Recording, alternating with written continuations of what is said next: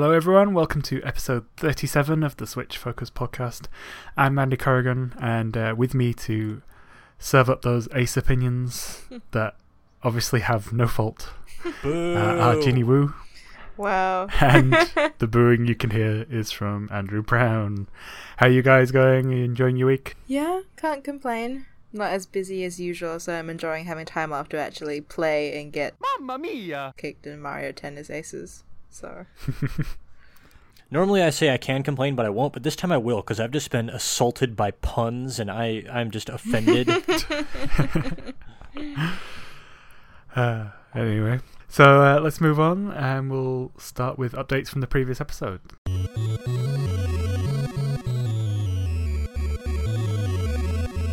So, kicking things off with uh, Fortnite, both me and Andrew have been playing it pretty extensively.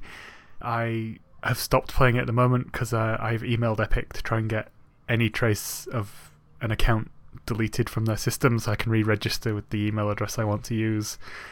Uh, so I don't want to use it or play it just in case that that happens. So, uh, but I did get my first uh, victory real yay! uh, just after the last episode, which was really cool.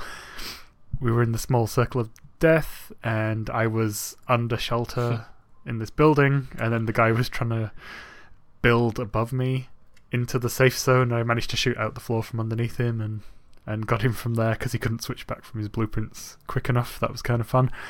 Uh, but yeah, I really want to get back to it, but I'm just holding off in case they sort this account situation out for me. Mm. Andrew, I believe you've plumped for the battle pass. yeah, much to my surprise, I said last week that I liked it, but I was disappointed with the end game. How it's just focused so much on turtling and building things.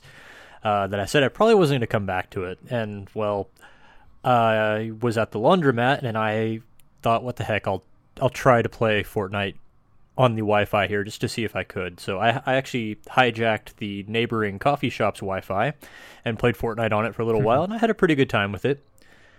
A few days later, I was looking at the battle pass, and I was like, uh, "I'm I'm interested in these progression systems. I would like to experience these." So I paid the ten bucks for the battle pass, which opens up a system of unlocks you can do over the course of 10 weeks, which is how long a Fortnite season lasts. So there will be five seasons total every year.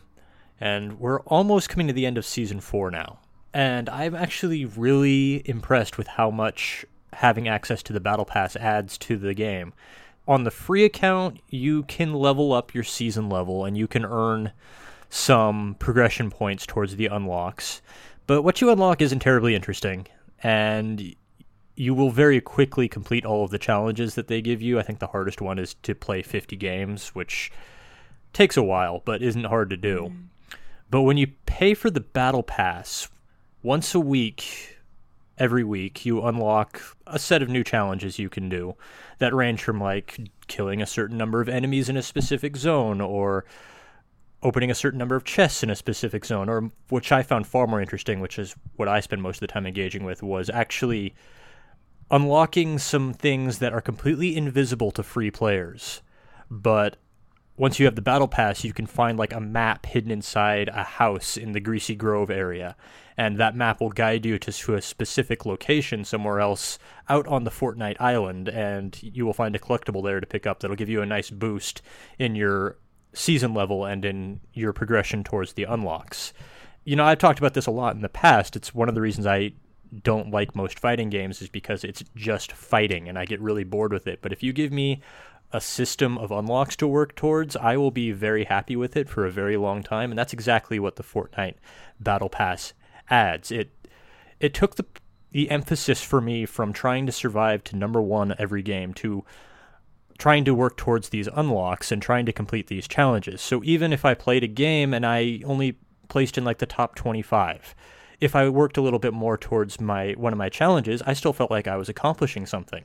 So I was very happy with it, and the battle pass is ten bucks for ten weeks. That's a dollar a week.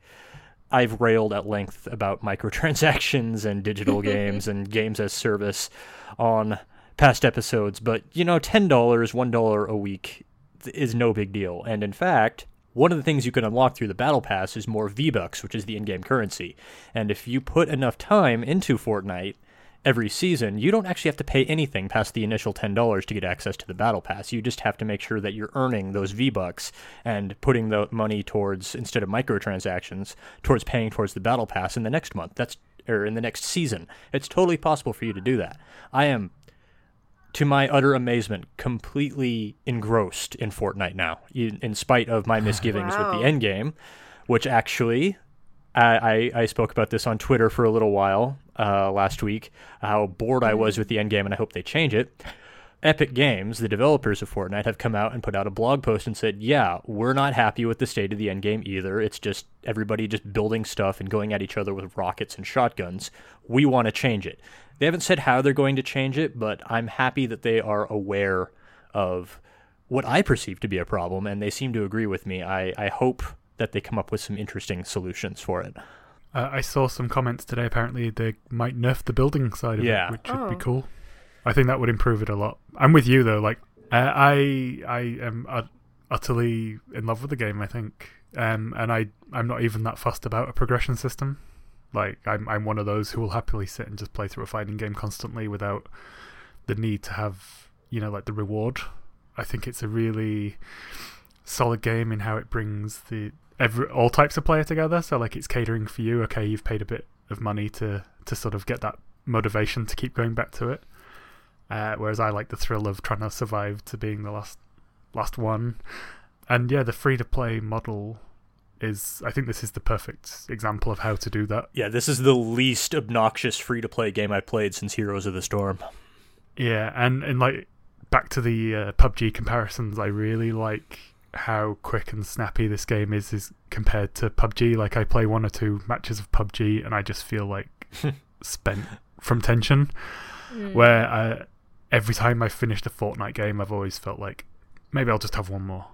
I assume you've not been playing it, Ginny. Oh no. Um, yeah, as I already mentioned last time, um, Fortnite. I've played it already, other platforms, um, and battle royale is not my jam, so I haven't picked it up again. But I'm just glad that it's translated so well to this console, you know. And obviously, if it's you know if it's somehow working its magic on Andrew, um, who like me really originally wanted the horde defend against the zombie horde mode. I still want that. Okay, well, the fact that you've now found a middle ground where you're you're happy with the the, the shooting stuff and the the battle royale stuff, and you've got other milestones to work to work towards apart from just killing people, I guess, on a field. Then yeah, no, it looks like Epic is actively listening to consumer and community feedback, which I think is very important, and also probably why it's I think edging PUBG out at the moment in terms of how consumers feel about it. So yeah, I'm pleased. I'm glad it's on the Switch. Yeah, I just wish they'd let me give them some money, but they're making it very difficult. That sucks. Yeah. Because I've enjoyed it that much, I'd like to give them some money to say thank you, but it's Mm. just they're just not making it happen. So Shame. It's been a, probably about half a week since I put in the request to have my accounts deleted, which I I believe goes against the terms and conditions changes Yeah, everyone had to so, force yeah. out of last week. But I imagine they've just got so many of these requests They that it's impossible for them to get through. Um, talking of shooters, actually, I haven't got this on the show notes, but I thought I'd mention it based on uh, Andrew's excitement for the Octopath DLC for Splatoon 2. I went back to Splatoon 2 and started chipping away at Oh. the single player How mode. you in that, finding the stock one. Uh, enjoying it. I I didn't realize there were um, like boss fights and, and things yeah, to work yeah, towards in yeah. that. I just thought it was like a series of really like you know soft challenges that Right, weren't right, yeah. representative of the of the main game. Eddie, this game is a year old. Come on. Yeah, I bought it to play multiplayer though, so Yeah, I, that's I, fair. I had no no idea that the the single player mode was you know that in depth. So Mm. uh, I beat the toast guy. Uh, I beat the next boss, which was the uh, The sumo? splatter roller. Yeah, Yeah. no, the guy in the unicycle. Oh, Yep. right, right, right, right, right. Samurai, Octo Samurai. Yeah. That's it. Uh, and I reckon I'm gonna sort of chip away maybe one world a week Mm. and just finish it that way. But Mm. yeah, I'm, I'm enjoying it. It was it was good to get back to Splatoon. Um, I didn't take part in it, but uh, it just so happened that I logged back in on the uh, Splatfest. Orange Juice Splatfest. Yes. Yeah. Uh, I kind of wish I'd done a couple of matches, but didn't get to it. All good. Uh, and next up, we've got the uh, Octopath Traveler demo, which Ginny you've been delving into. Yep. So I know that the you two want to wait for launch, which is fine. A lot of my mates also want to wait for launch to play it, but I am super impatient, and I liked what I saw from the first demo. So the minute the demo was available, I just dove right into it and tried my hand at the other classes that were in the original demo. So if you missed out on the first demo, which had the dancer and the mercenary in it, don't worry because this demo has gives you access to all eight classes of the RPG. So you get cleric, you get ranger, you get thief, you get alchemist, um, alongside the mercenary and the dancer, and I think there's another one whose name is now escaping me. The merchant. Oh yeah, the merchant. Yeah. So you get your traditional kind of RPG classes like ranger and cleric slash healer and mercenary slash you know DPS thief, and then you get your non-traditional RPG classes like I guess dancer. You would consider non-traditional. You've got the merchant and that mechanic that they've got there. You've got the alchemist as well.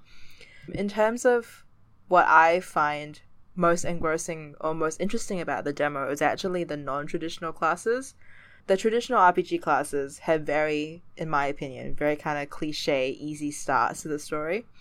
Um, I know the dancer one was particularly harrowing, so I can understand if some people were incredibly put off by that. Luckily, the non-traditional classes that you can try now, like alchemist and merchant and stuff, it not nearly as terrible as Primrose's origin story. And I think you can sort of, if you play through the demo, I know a lot of people want to wait because the reasoning is, you know, I'm going to have to play through all of it again anyway. Well, some people were thinking that originally, but the save progress carries over. In case there was any doubt about that, there shouldn't be, but the save progress carries over if you play the demo to the to the main story, but it'll just be your save progress for one character. So you get like a 3-hour save file. You get like one save file per profile if you've got it on you've got m- multiple Switch profiles, but you know, you get one save file for the demo, and basically, if you every time you save, you have to override it. I guess if you pick a new character, mm-hmm. so you can only really level up one character, and you only get three hours, and they count the time based on your save file time for that particular character. Um, if you're someone that wants to min max and you already know what class you want to play, this is probably a smart thing to do is to get the demo because you can put a full three hours into Primrose or into Tressa or into Olberic or any one of the class that you actually like and put a full three hours into that and get a head start on the rest of the game when it actually comes out. But if you're someone that just was thinking, I guess, originally of trying to do like a little bit here and there and have all that progress carry over, it'll be impossible. It's just for one character. In terms of whether or not the demo is worth it, um, which I guess is the ultimate question, if you don't mind having the stories, I guess, quote unquote, spoiled for you before the big release and everything's all out, then go hard. Um, a lot of the stories you can kind of see the threads of where they're already starting to intertwine and how the locations link and stuff if you play the demo. So if you wanted that to be a surprise, or you wanted to save yourself from some awful voice dubbing, um, you can you can wait till the full game comes out. It is still a little, it's still a demo, so it's a bit rough around the edges. But if you're curious like me, you couldn't wait, and you wanted to see what any of the other classes were like, then there's no harm in trying it. I find that one character leveling thing a little bit frustrating. Like having to, if I wanted to play a different character, I had to overwrite my save and do all that again, and I found that a bit annoying. But it's a demo, it's meant to be limited yeah, can't complain. I like it. If you're someone that can't wait for the full game, even though I know it's so close, but some of us are just super impatient. If you're like me, then you've got nothing to lose by playing it, apart from, I guess, the magic of the story being told to you for the first time. So I'd recommend it if you're a hardcore JRPG fan. You've got nothing to lose. Yeah, I was so tempted to try it, but my my thing is when I start a game like this that's so story heavy, I just want to start it and invest in it from there, and not have to stop and then wait another couple of weeks or a month for the release to come out. So I did download it just in case my mm-hmm. hype got the better of me. But uh, yeah, I'm I'm holding pretty strong on that so far. So yeah, I'll I'll pass till it comes out. Yeah, I, I would wait. I think until they sort some of the dubbing issues. I'm sure it's not going to be the final version. It is. it kind of reminds me of Kingdom Hearts 2 and how that sounded. So. Which character have you or will you start off with? You know. Um, I'm pretty sure I'm gonna start off with Ranger now mm-hmm. that I've tried all of them. I find the it's the only pet class, and also the way they incorporate the pet side of it is unlike any other pet class I've played in an RPG. So I find the Ranger dynamic very interesting, and also the Ranger's origin story to be the furthest away from, you know, oh my dad, my dad died. I'm now in a horrible situation and must kill things to fend for myself. Kind of, you know, JRPG trope that a lot of the other characters have. Like something bad has happened in my past, I must now kill my way through everything. My parents are dead. Yeah, exactly. I found the the Rangers take the most interesting on the constant death that was, you know, surrounding you in the JR- in Octopath Traveler for some reason. Hmm. So that's why I'll pick it. Um, there are some great stories out there, but also some very very safe traditional ones. So if you're looking for something a little bit different, and you don't want to just play angsty backstory, chosen one type kind of you know a feel then I would go for the non traditional RPG classes that the game offers you. Otherwise, it's pretty bread and butter. Yep. So my understanding is that you pick a starter and then you recruit the others as you get to their regions. Yeah, that's what I'm thinking. Yeah.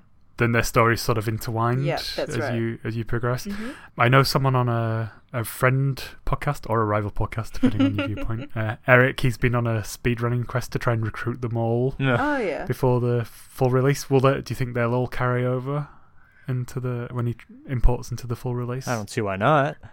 Yeah, I'm sure. So I'm sure it will. I think what will happen is obviously the main character that he's playing at the time will be the save file that's got the most stuff on it. So they'll. I'm I'm assuming how it works is that you get to play, I guess, one primary character as your main character, and the rest kind of become your party members or supplementary members. So I'm sure they'll all carry over. From what I've read, once you meet the character in the game, you have the option to play their origin story. I wonder if he'll be able to carry over all of that origin story data into the new one. I suppose so. If you can do it in three hours, then I, I I, don't yes, why I, I don't know. the two origin stories we've already done in the first demo they put out, they took me about three hours to do both of them. So if somebody could manage to get through Yeah. every character in that three-hour demo, it's a lot quicker now. Yeah. What I'm interested in is if there's going to be a speedrunning community that comes out to see if they can, how far they can get on the three-hour demo, and maybe if somebody can beat that three-hour demo. Depends on how much game data is mm. actually in there. Yeah. I think that's already happening. Yeah, I'm sure it is.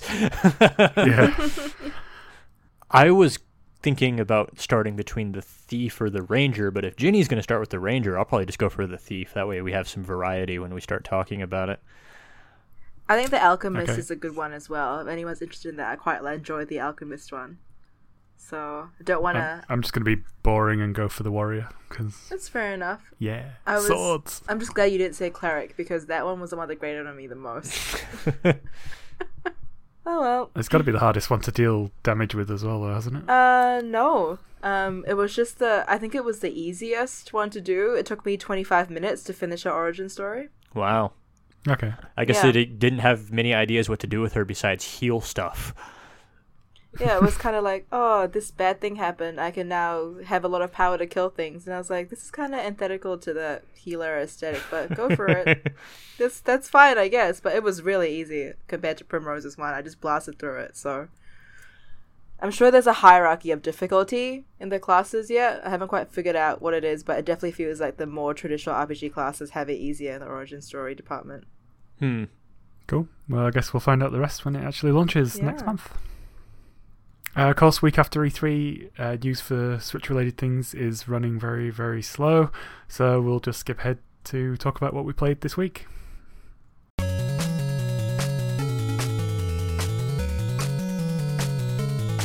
Okay, so this week, Microsoft finally got around to releasing the uh, Bedrock version of Minecraft on the Switch. Uh, as it was on the Xbox One, it was a, a separate download that you get for free if you've already bought the quote unquote Switch version. There's a few changes, so the most advertised obviously is the, the crossplay between Switch and Xbox One and the mobile version, uh, but not between PS4 because they don't want in for some reason, which saw a brilliant amount of shade thrown by Microsoft and Nintendo this week with a trailer about it Oh yeah. And deserved, I think. It's a little bit different to the traditional Switch version. There's some UI differences, uh, but the main thing I was interested in was the crossplay. So my wife's main console is the Xbox One. That's where she plays all her Minecraft. My main console at the moment is the Switch, and so we tested back and forth. We had her jump into my world. Uh, I jumped into hers, and it is completely flawless no hint of lag, no hint of slowdown. Wow. Uh, you just log in with your Microsoft account when, once you uh, get to the main menu. Mm. It verifies it if you've got uh, two-step authentication on, uh, and then yeah, you can just jump in. It gives you two friends lists. There's the Nintendo friends list and Microsoft account friends list. They never call it Xbox Live or anything like that. When you're signed in, it has it picks up your Xbox Live gamer tag. It has your gamerpic, which mine is my avatar, which is very very strange to see running on a Nintendo console. Yeah. Uh, and when you unlock achievements, this has a separate achievement system to the Nintendo version as well. By the way, it does the Xbox achievement unlock noise. Oh wow. Oh, cool. So the whole thing is this huge Yeah. head mess when you're trying to play with it. And yeah, so it's it's working out pretty well in co-op. So uh, Michelle started a a game with for, just for both of us to jump into, basically. Uh, and uh, we've got very different gaming styles. She likes to do the adventuring. I like to build, so she's going off to find materials, and I'm building her a mansion. Oh, nice. Teamwork. Yeah. yeah, teamwork because it's got the uh, the underwater stuff they added in in the last update. Mm, yeah. Mm. you can actually swim with momentum now, which I didn't know. Which uh, accidentally saw me try and jump out of the water at speed, clear a path, and fall down a gigantic cavern. Oh gosh. I lived, and then it took me like 45 minutes to find my way back out again using coordinates. Oh bless you. Uh, but it was yeah. Uh, apart from that, it's been a, a really good experience. Mm. Um, I'm amazed at how smoothly it works on launch. Mm. I just could not have imagined. Uh, the interface differences aren't as bad as I thought. Like uh, last week, I said they were a bit more in depth, but that was mainly based on watching Michelle play the Xbox version. Mm. This it, it's actually a lot simpler. I think they've probably improved it quite a bit since I last played the Xbox version, which would help. There's some cool things here, like you don't have to craft every item individually if you want to do it on bulk. There's a craft all button, Mm. so it just oh does? Damn. the max amount for the materials you have, which is really neat, especially when you're trying to do a big build. Mm. Andrew, have you tried it yet? I'm just interested to hear your thoughts. I downloaded the new version of it and I did a just a quick comparison between the original version, which is called the Nintendo, the Minecraft Nintendo Switch version, and the new one is just called Minecraft. Uh, I imported my old world from it just to compare how it would look and how it would run. The main thing I was interested in to see if it would run better. Not to say that it, it runs poorly in the original version, but just to see if there was any performance improvements. But the draw distance looked about the same, which uh, the draw distance has never been fantastic on the Nintendo Switch version. You can definitely see the perimeter of the draw distance if you go high, up high enough. But the colors look a lot better. I will say that it's a much more vibrant looking game, and the colors are just much richer. Yeah, the the the lighting all around looks pretty improved as well. I think. Yeah, I didn't really go anywhere that saw any dramatic lighting, but I did get the impression that there was more lighting going on that was uh, more interesting than what was in it before. But all I really did was import my old map and just just run around for an hour just to see what things looked like. The interface isn't nearly as minimalistic as it used to be, but I didn't have any problems uh, interacting with it. It just it looks different, but it seems to function exactly the same. But I I didn't go into deep enough that I saw that had the craft all button. Uh, the main thing I ran into was when I was fighting some zombies. I noticed that when I hold down the use item button, which on a sword would be the attack button, uh, didn't keep attacking. I had to spam the button to do multiple attacks, and I, I'm concerned about that. But maybe that's Mm. just with the sword. I hadn't noticed anything different working there Yeah. between the two versions, so I can't really comment on that one. That's odd. Well, I'll investigate more when I have the desire to play Minecraft again. but uh, I, I put 115 plus hours into the original version last year, but I just I have barely played it at all in 2018. I don't know why. I don't have an explanation for that. I still like it. I just I'm just playing other stuff now. Yeah, I, sort of go on spells where I, I don't play it for six months, and then then I'll play it big Mhm. for like a week or two, and then um, it's always just a nice one to have on whatever device as a chilled out Yeah. thing to do, just to shut your brain off for a bit, or Uh, and the fact that it covers so many different gaming styles, like you can just build if you just want to relax and do something creative, or you can go off into the nearest cave with a sword in your hand if you want to do something a bit more exciting. It's uh, it's just always a handy one to have on there, even if you're not playing it all the time.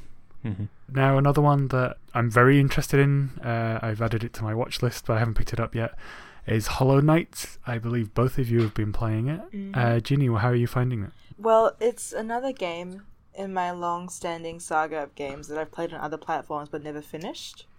So it's another game that I got on Steam and played on the PC, and just never clocked it.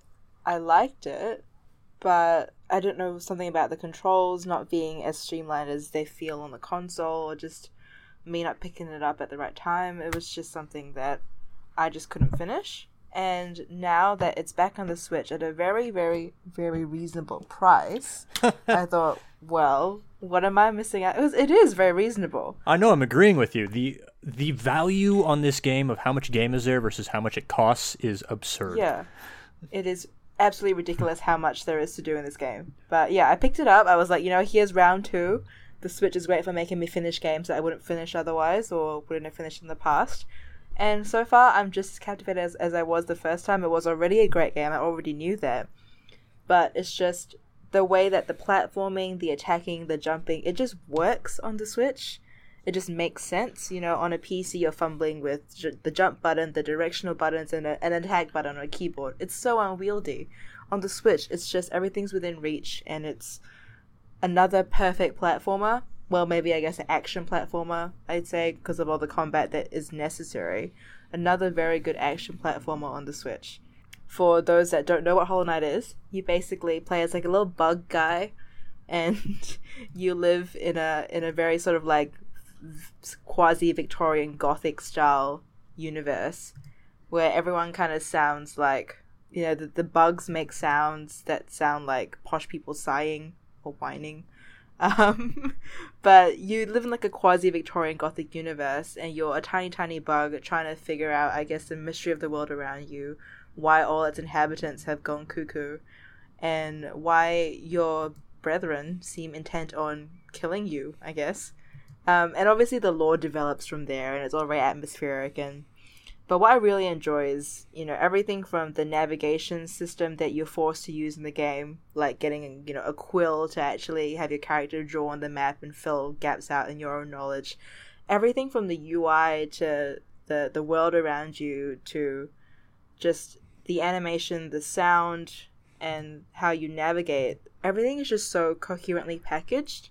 You know, like the it's thematically almost a perfect game, I think, the way the music, the environment, everything kind of comes together. I, I don't know. I'm just head over heels for it. I knew I liked it when I played the PC, but it's really, really grabbed me a second time. I know Andrew's been streaming it. How have you found Hollow Knight? Well, I know when I buy an indie game, I'm like, okay, this will be good for two or three days, and then I'll be ready to move on to something else. I have not had that experience with Hollow Knight. I've streamed it for four nights now, and I still am nowhere near the ending. I'm going to say something very cynical about indie games, but you know, most of the time when I play an indie game, especially a super popular one or one that came out of Kickstarter, I'm going to be like, okay, does this game want to be Earthbound or does it want to be Metroid? this game wants to be Metroid, but it does a very, very good job of it. This is one of the best Metroidvania indie games I've ever played, and just with the size of it, how much there is to do with it, how much variety there is to it, how well it's made, uh, how well it's animated. I would have totally believed you if you told me this was a AAA game, but it's not. This is a $15 indie game, and maybe I'll talk about it more next week because I do expect to have it beaten by next week. But all I'm really going to say about this right now is if this game does not immediately come to mind when we get to our Game of the Year episode at the end of the year, then something very scary has happened in the next six months. Uh, and lastly, the big release for this week was, of course, Mario Tennis Aces. This was much advertised as a return to form. Uh, certainly, Nintendo were framing it that way because it, it came with an adventure mode, which is something they haven't done since the Game Boy Color version. Um, and that's certainly why me and Andrew were interested in picking this up. Uh, and I haven't played a bunch yet, but from all accounts, it's uh, people aren't liking that very much. Uh, I've beaten the first world. I've beaten the first boss. Uh, I'm partway into the second world, and I've enjoyed what I've played so far. Uh, however, I feel like I could go one way or the other on this at this point. Yeah. Uh, I've seen some comments that the mechanics uh, are like something from a fighting game, and I completely get that because it's all about meter management and when to unleash your specials or the, the zone shots in this situation. There is a lot to it. There's a there's a lot of depth to the mechanics that it doesn't really do a great job of teaching you about. It sort of does it once and then expects you to pick up the rest in these specialized challenges. And I'm finding the difficulty spikes very oddly. Like, there's, it's not a very good pace, especially for something with Mario's face on the front. Just case in point, uh, there was a you find a, a practice map or a practice court partway through the first world, and Toad is like, "Hey, you should practice here. You could play someone else, or how about we do a, a friendly rally to get to 200 points?" And then he just destroyed me in the practice rally. like he wasn't giving me a chance. He was hitting zone shots left, right, and center, Yeah. and then then called me out on it after. you know, when you're playing adventure mode, which uh, as Andy has indicated so far, is very hard on several of the maps. When you fail, there's no retry option.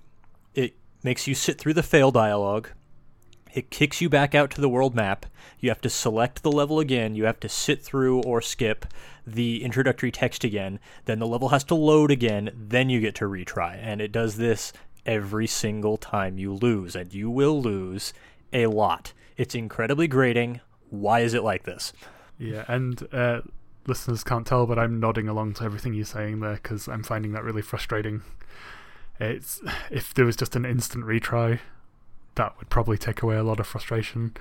Um, uh, but then I don't know what happened because like he he smashed me in the first attempt, hitting me with all these flashy zone shots, and then the second second go he was just passing it back and forth nicely, which was the whole point.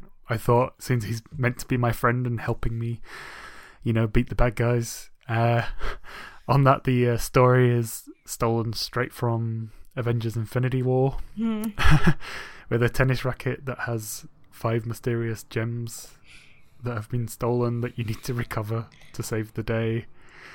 Uh, it's yeah, it's very Marvel and Infinity Gauntlet.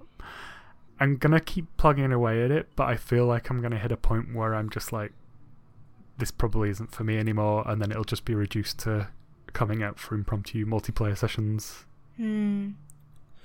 Yeah. Yeah, I've definitely had the same concerns as you guys. Um, mainly because I had got it because of the multiplayer. Because my brother and I play all pretty much every Nintendo multiplayer game that's come out. We've had a crack at. So we were getting it to play with each other, which worked out fine. And I actually found the multiplayer and tournament modes a lot more enjoyable than adventure mode, mainly because somehow the minute the game puts an AI in front of me, I just have like the hand-eye coordination of a Ditto. And I know that Dittos don't have hands, so take that comment as you will.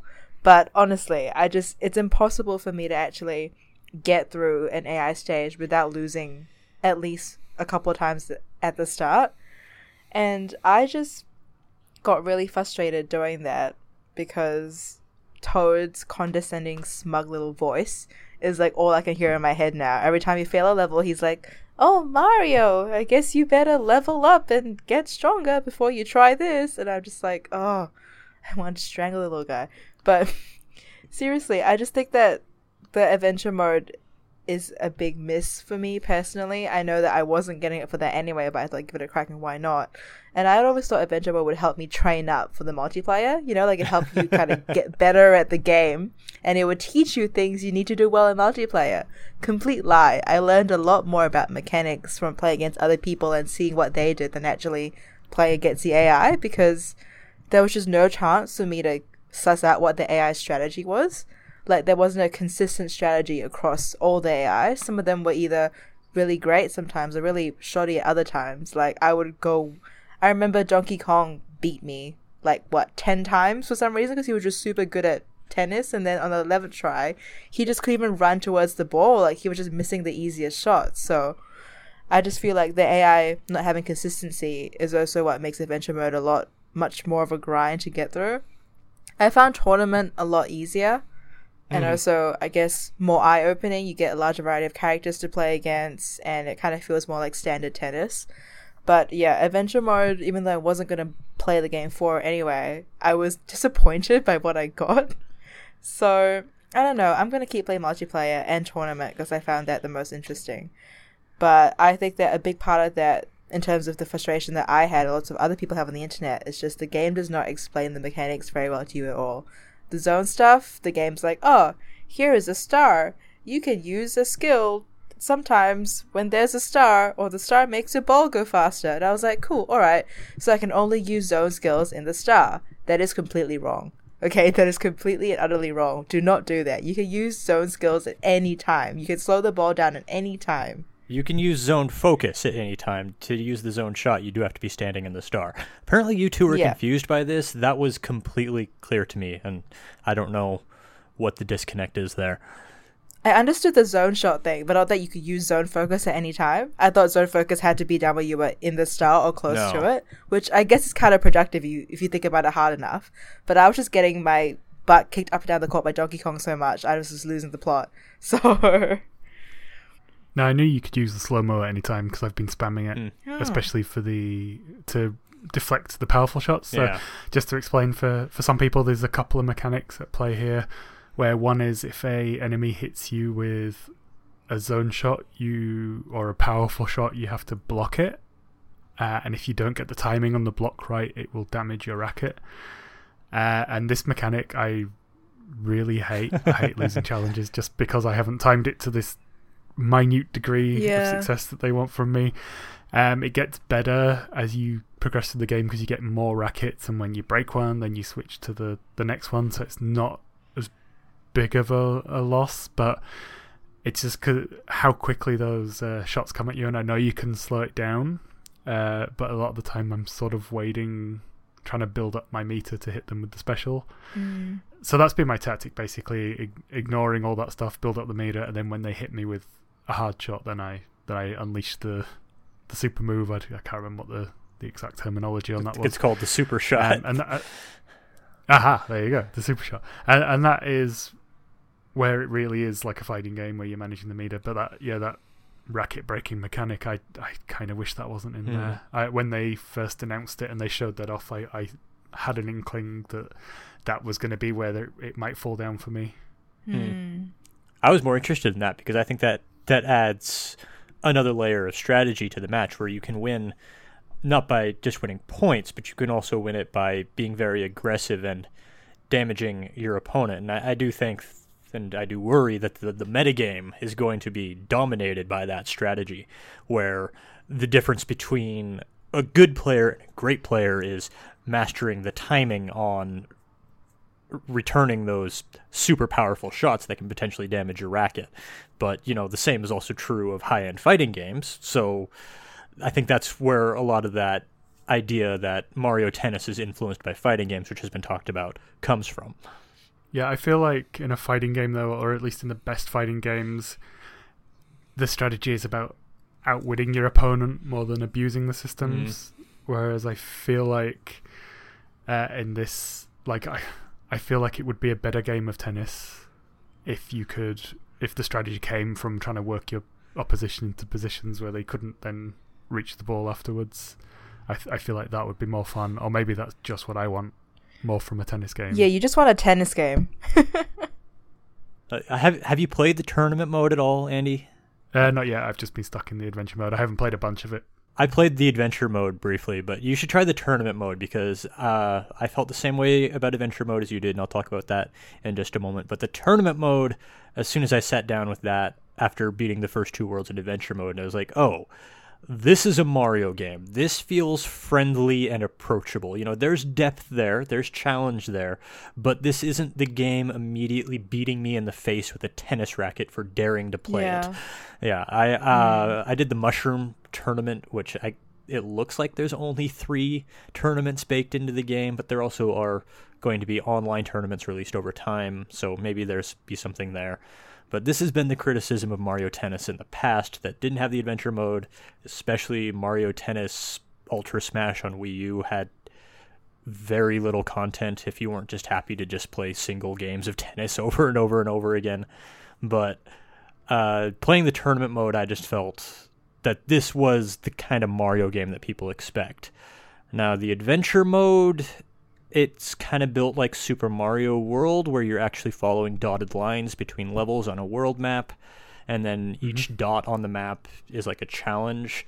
That's not what I was expecting from an adventure mode in a Camelot made Mario sports game because on Mario Tennis Advance Tour and Mario Golf on Game Boy Color, Mario Golf on Game Boy Advance, also made by Camelot, but also made, you know, 10 years ago, probably by developers who are not working for the company anymore. Those were adventure modes that were much more like Golf Story, which came out last year and all three of us loved. Uh, this this is a series of challenge rooms, and I'm I'm being very literal when I say challenge, Yep.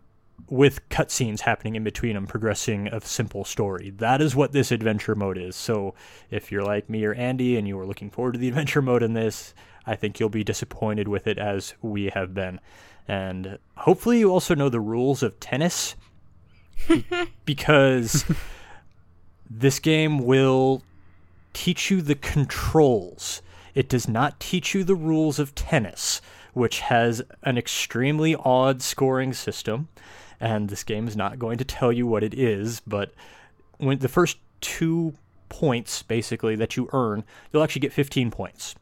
On your third point, you'll get 10 points for a total of 40, and then if you win another shot after that, you will win the game. And uh, I actually had somebody in my stream who explained this to me. Is it actually used to be based on a clock, or to make it even simpler, filling in a circle. So it used to be 15 would be one quarter of the clock, and then 30 Oh, would right, be right, half the right. clock, then 45 would be three quarters of the clock, and then another 15 points on the 45 would be 60 or completely filling in the circle. And they've refined the rules since then, which is why we have weird things like when you're in position to win, you have 40 points and you need to get one more. It, it's completely absurd. What I was theorizing was the people who made the rules to this game were drunk. Uh, but uh, Mario Tennis explains none of these things to you. It will tell you the controls, but if you don't know what you're supposed to accomplish to win in a game of tennis, I think when you're doing the regular matches in this, you're going to feel like you're just doing your best to make the opponent lose until you win. It can be a little frustrating. Yeah, like on the adventure mode, I, I have enjoyed what I've played. I just have this overwhelming sense that it's going to unravel at some point. You're just going to lose interest in it. Yeah, so I will check out the the tournament mode, and of course, you know, there's the multiplayer thing as Mm. well. So it seems like it would be a fun multiplayer game, but with the depth that's there, I'm not sure it's ideal for you know playing against people who don't always have access to it. Like I, I feel like you're going to end up being that guy in your in your friend in your circle of friends who just beats everyone, and the the other person doesn't have any fun. But uh, yeah, we'll see how that goes. Ready?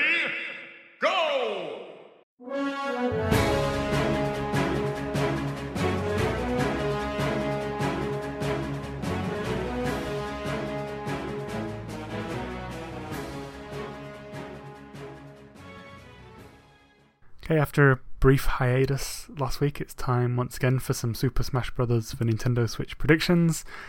Uh, I am going to go completely out there at this point. Uh, I'm going to say, and this is there's no way this is happening, uh, that Master Chief will appear in Smash Brothers. Wow. Thanks to the new loved up fusion between Microsoft and Nintendo. Uh, hey, Cloud's in there, and he's always been associated with PlayStation, so why can't Master Chief make the uh, the jump? And hey, I've been playing as Master Chief in Minecraft, so stranger things have happened. Taking the play anywhere philosophy to absurd new lengths. yes. uh, and he's already he's already been in fighting games. He was in uh, one of the Dead or Alive. He on, was? on 360. Oh my gosh. Uh, well, no, actually, he wasn't. It was a female Spartan. I take that back. well, what's the difference? Mm. Yeah, but she was in that, and that was kind of cool. Andrew, what's your prediction? Well, I think that with Star Fox now going to be in Ubisoft's end of summer release Starlink, I think that there will be probably not Starlink content, but I think there will be some mention of it, you know, maybe as a trophy or as an element of one of the Star Fox levels. That'll be in there. That's a good shout. And Ginny, Ah, I've come to you last for a very special reason. yeah. Well, um, so on my show notes here for the show, I've just written help, um, because I am running out of um of brain cells and running out of Nintendo Switch predictions for Super Smash Bros. So, I, I think I'm going to just be probably very conservative on this one. I think that we're going to get one of the Galgun characters. I mean, Galgun is Galgun is big on the Switch now. It kind of makes it. Nintendo has clearly embraced its adult side. So why not just go all the way and have a character from Galgun in there? Done. There is no way that's happening. Yeah, well, hey, it's a prediction. I can dream. Well, actually, no. Like I said, as if mine has any chance of happening. um, cool.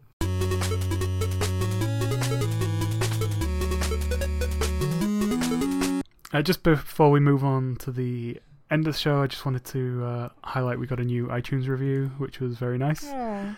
Uh, I- won't give his full name, uh, just in case he doesn't want to share it, but it's from Mike in the USA, who said that he went out and bought a Nintendo Switch because of the podcast, and that all three of us complement each other very well. Uh, we get right to the point. Let us know whether the game is worth it. Uh, they loved the Smash Talk, so keeping that up for you. Uh, and uh, that if people have a Switch, they should definitely subscribe. A, a thought I, I definitely agree with Mhm. as an impartial as an impartial viewpoint. Yeah, so that's nice. Uh, it's not something we usually do, but we haven't had one for a while, so I thought I'd uh, read it out. Hi, Mike, and thanks for your support. One Oh, of us. awesome. One of Yeah. us. One of us. And uh, Nintendo can send their commission checks to. no, I was joking. They're not supposed to know about that. Uh, I don't think we're getting one after our Mario Tennis talk. no, I don't think so. Anyway. Okay, folks, what are we playing in the coming week? Probably more Mario Tennis. I'm gonna try and beat the story mode. My brother did it in a whole in a day, and I am probably gonna take ten times as long. So I'm gonna pray that I finish it by the time we get back to next week because I've been doing destroy continuously by the AI. But that's fine. I will keep chipping away at that. And Crash Bandicoot Blast from the Past, which is going to be available. So that for sure. Uh, Hollow Knight. I want to finish that up. Uh, the Donkey Kong Country DLC for Mario plus Rabbids is supposed to be out too. Oh, okay. My, my heart, my heart just sank Oh, because I've got so much on my I plate know. that it's just not No. going to happen. June is packed. Yeah. It's worse Yeah, than May. It hasn't been talked about much, especially because E3 inexplicably gave Nintendo such a bad like reputation somehow. I don't know, but June has been a pretty incredible month for the Switch. Mm. And also new games, Wolfenstein 2 and the first Crash Bandicoot. Going to try to make time for all of these things this week. We'll see how it goes. Uh, for me, basically, I'm going to finish Banner Saga because Fortnite and Splatoon 2 have kept me off that this week unexpectedly. I am dying to get back to it. And of course, I had to fit in Minecraft and Mario Tennis. Uh, I'm also picking up Wolfenstein The New Colossus on Friday, which I'm very much looking forward to. I've played it already on PS4. Very happy to play that again. That is one out there game Mm-hmm. with some great characters. Uh, and yeah, I'll play some more of Mario Tennis Aces. I will check out the tournament mode, but I, I kind of want to finish the adventure mode if I can, but we'll see how that goes.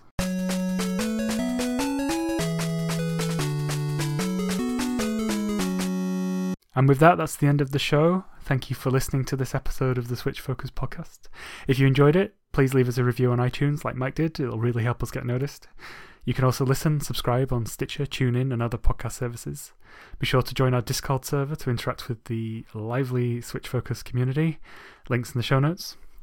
You can follow us on Twitter, YouTube, Facebook, and at switchfocuspodcast.com for updates, news, and other content. If you'd like to support the show in any way, you can buy us a coffee. The details are on our website. Thanks in advance for that. If you want to follow the three of us individually on Twitter, you can do so. I'm at Flame Roast Toast. Andrew is at Play Critically. Uh, he also streams on Twitch.tv, uh, streaming many of the games that he, he talks about on the show uh, with the same username, Play Critically. And uh, Ginny is on Twitter as Ginny Woes.